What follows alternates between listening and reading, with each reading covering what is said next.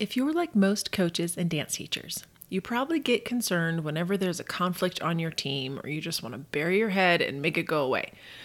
I get asked about team culture a lot. It's a really hard thing to deal with all the drama and I personally hate it and always just wish it away. And but maybe you're like me and you stay up late at night trying to decide how do I fix it or worrying about the fact that your dancers aren't getting along and it's just going to ruin everything. So, if that's you, if team culture is a source of stress, I offer a new perspective today. Consider the idea that going through conflict and the conflict resolution is an important part of establishing a team. In fact, it's one of the essential steps in moving from a group to a team. An idea in sports psychology that I want to share with you today that we're not trying to just magically be a team out of nowhere. We have to go from being a group of dancers to a team of performers. Welcome to the Passion for Dance podcast. I'm Dr. Chelsea, a former professional dancer and dance team coach turned sports psychologist. This podcast focuses on four main pillars motivation, resilience, mindset, and community. Each week, you'll learn actionable strategies, mindsets, and tips to teach your dancers more than good technique. This is a podcast where we can all make a lasting impact and share our passion for dance. Let's do this.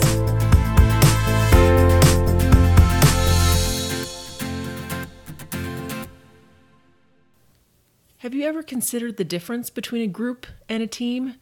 Maybe not, and this may feel like a nuance that's not a big deal, but from the standpoint of your dancer's mindset, it's actually really important. Our dancers come together at the beginning of a season and start out as a group. They really aren't a team who can be competitively successful until they go through a process of transitioning from group to team. See, all teams are groups, but not all groups are true teams. A group is just a collection of people who spend time together. That could be anybody who regularly takes class together, right? A team, however, is something so much bigger and better. A team is a group of individuals who must interact with each other to accomplish shared goals and objectives.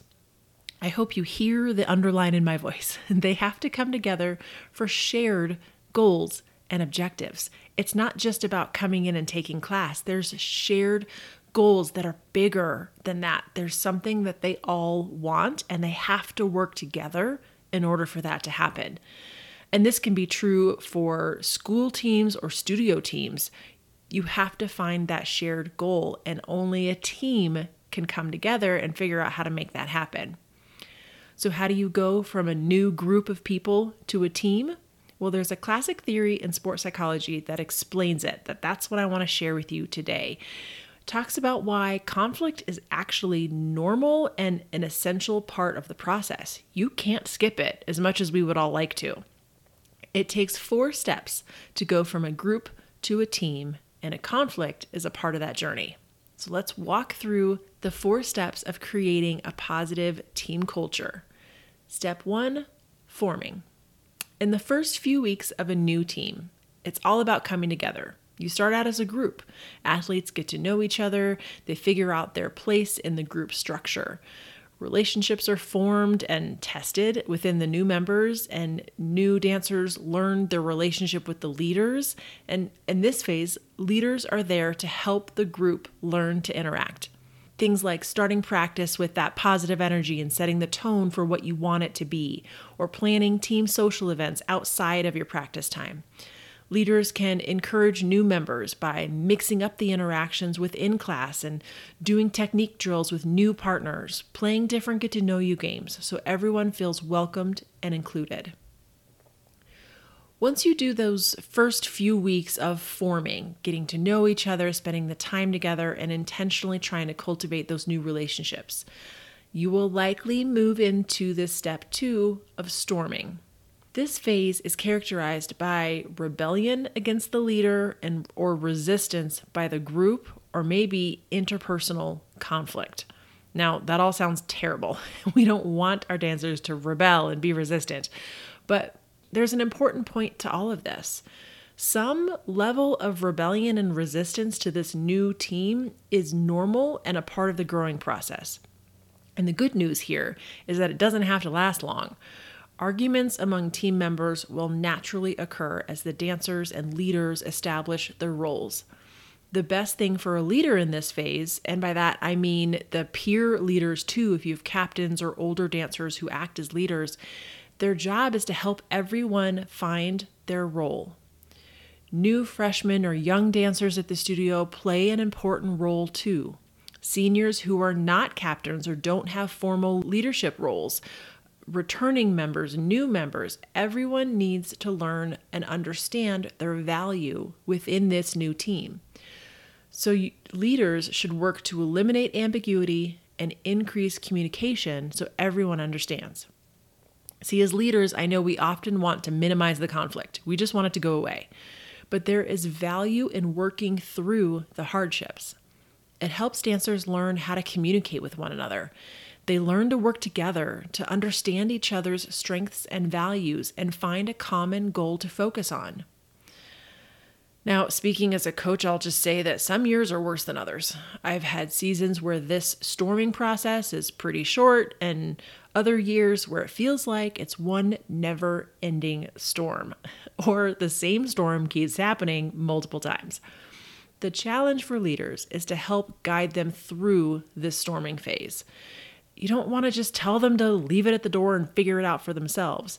You may need to sit down and have a let's hash this out kind of conversation. Sometimes that's with two or three dancers, sometimes it's the whole team. But you can't go through the storming until everyone understands that they have an important role to play, and so does everyone else. I wish I had a one size fits all solution for going through the storm, but I don't. Every studio, every school is different. So, what I want to offer you here is the idea that storming is part of the process, it's normal, and it's actually necessary.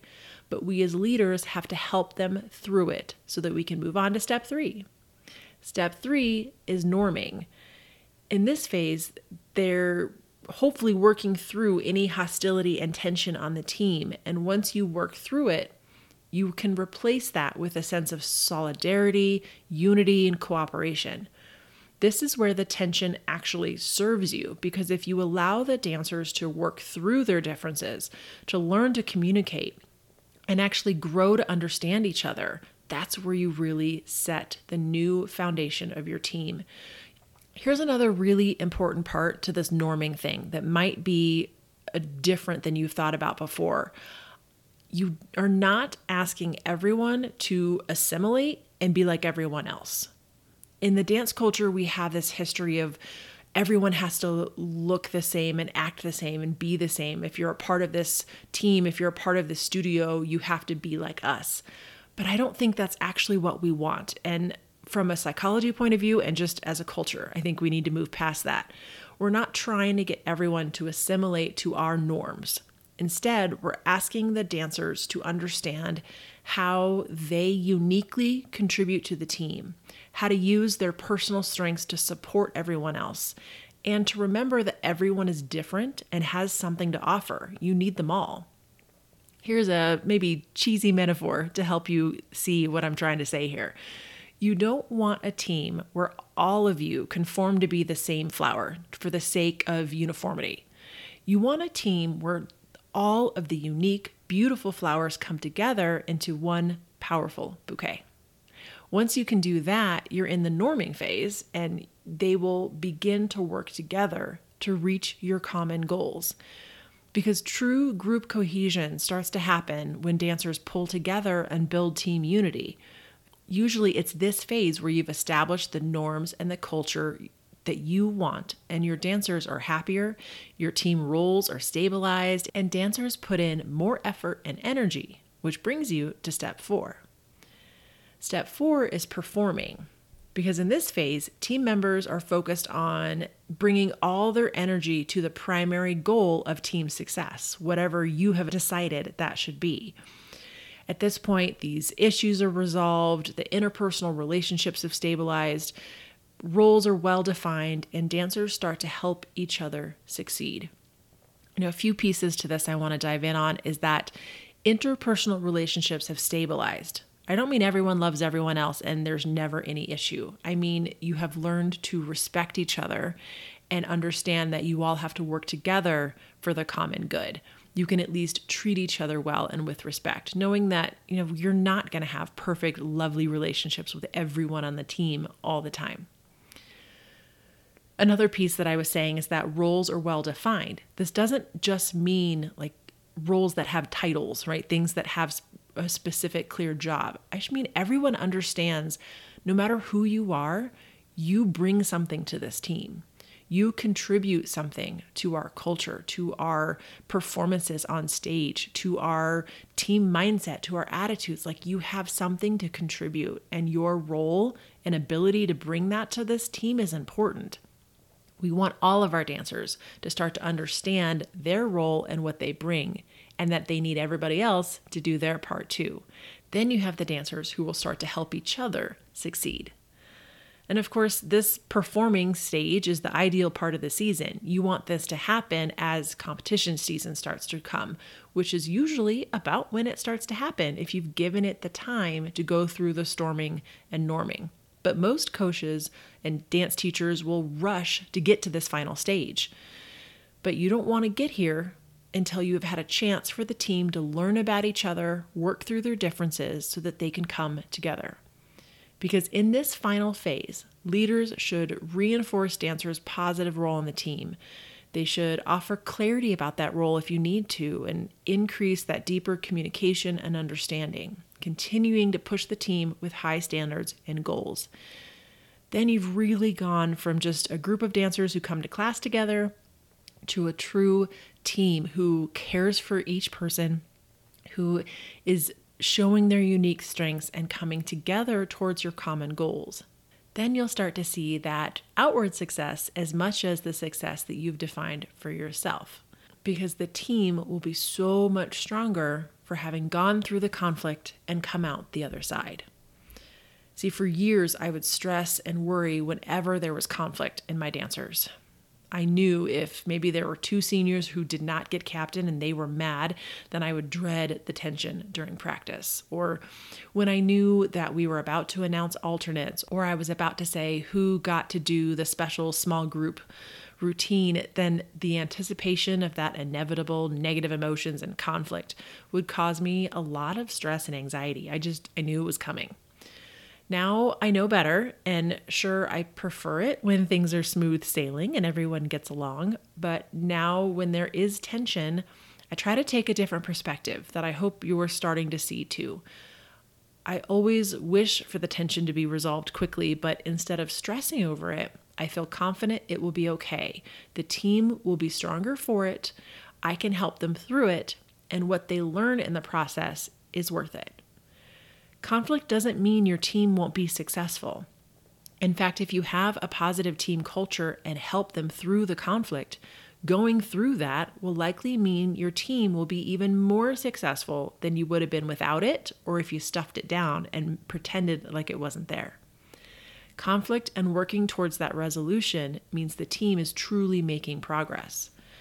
And again, as the leader, you may need to help them work through this. Coaches and teachers can always model and inspire better communication skills. You can encourage journaling and reflecting on their emotions to help them better process disappointment or anger that they're feeling and taking out on each other. Just learning to identify those emotions and where they're coming from is a big life lesson. It's okay to let the conflict simmer for a little while. It's a balancing act of letting the team work it out on their own and when you should intervene and be the adult role model for conflict resolution. That balance takes time and practice, but you can do it. The bottom line is this if you have a positive team climate, the conflict won't last forever. And working through conflict as a team is an important part of the process of moving from a simple group to a cohesive and successful team. I know working through the conflict is one of the hardest parts of being a leader for our dancers, but it is worth it.